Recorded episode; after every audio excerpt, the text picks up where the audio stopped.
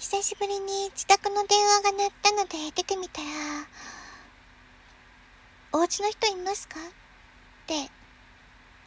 言われたんですけど、どういうことなのなんとなく一人がどっこち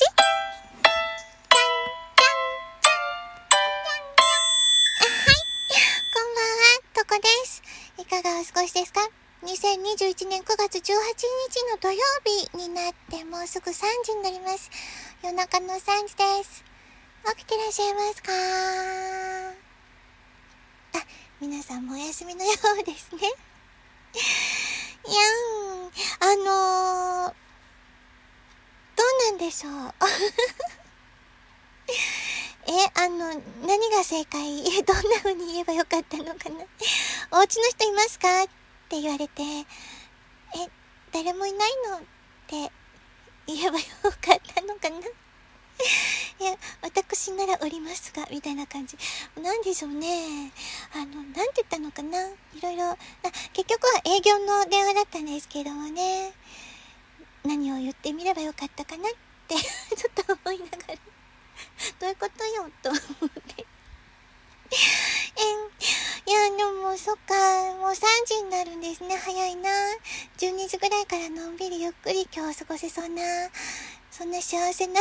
時間を夢見てたんですけれども、やっぱりあれやこれやをやってしまいましたね。こんな時間になってしまいました。ある方のアーカイブを聞きに伺ってたんですけれども、ジンの話をなさってましたね。ずっとジンの話だけで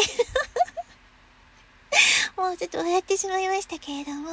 私もジンはものすごく苦手、とっても苦手、本当にダメ、もう絶対にもう全く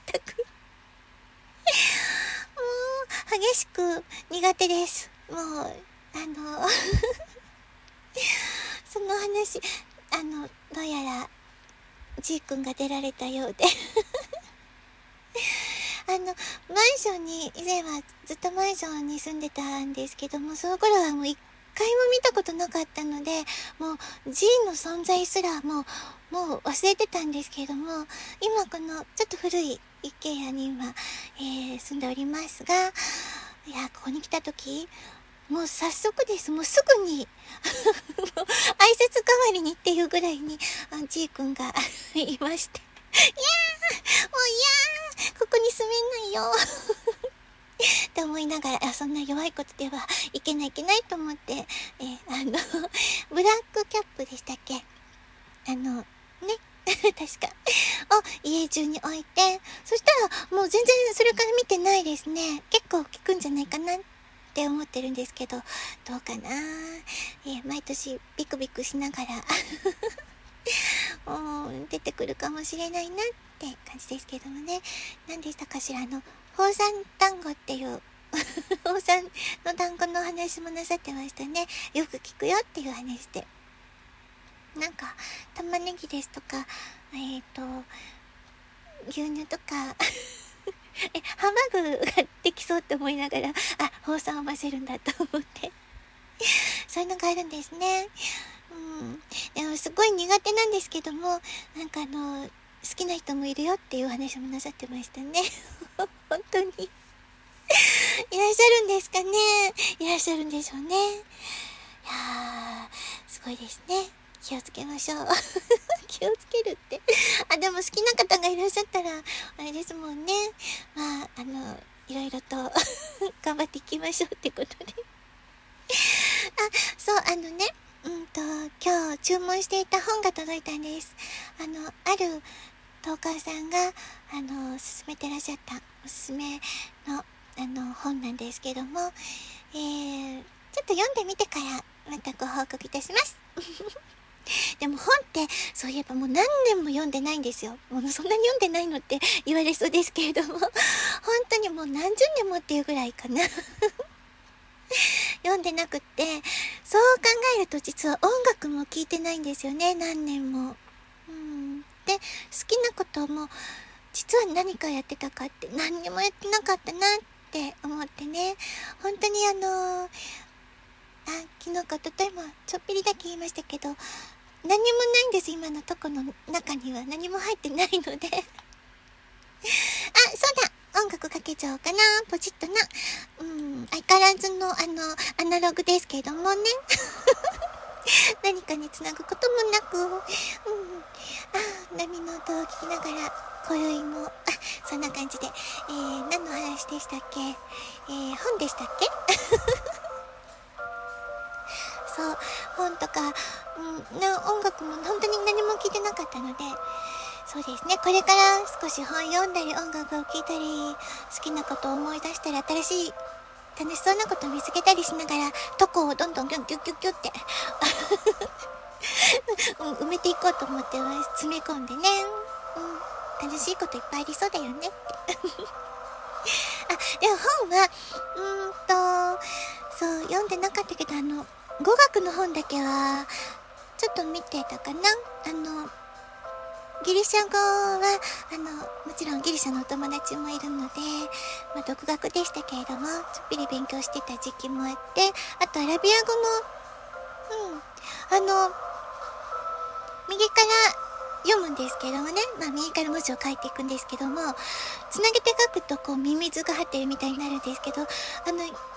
とこうほんのちょっと勉強するだけでそれが読めるようになるんですよ。思ったよりもとても簡単ギリシャ語とかアラビア語ってすごくなんか難しそうって一応思われそうですけども、発音とかは難しくないので、英語より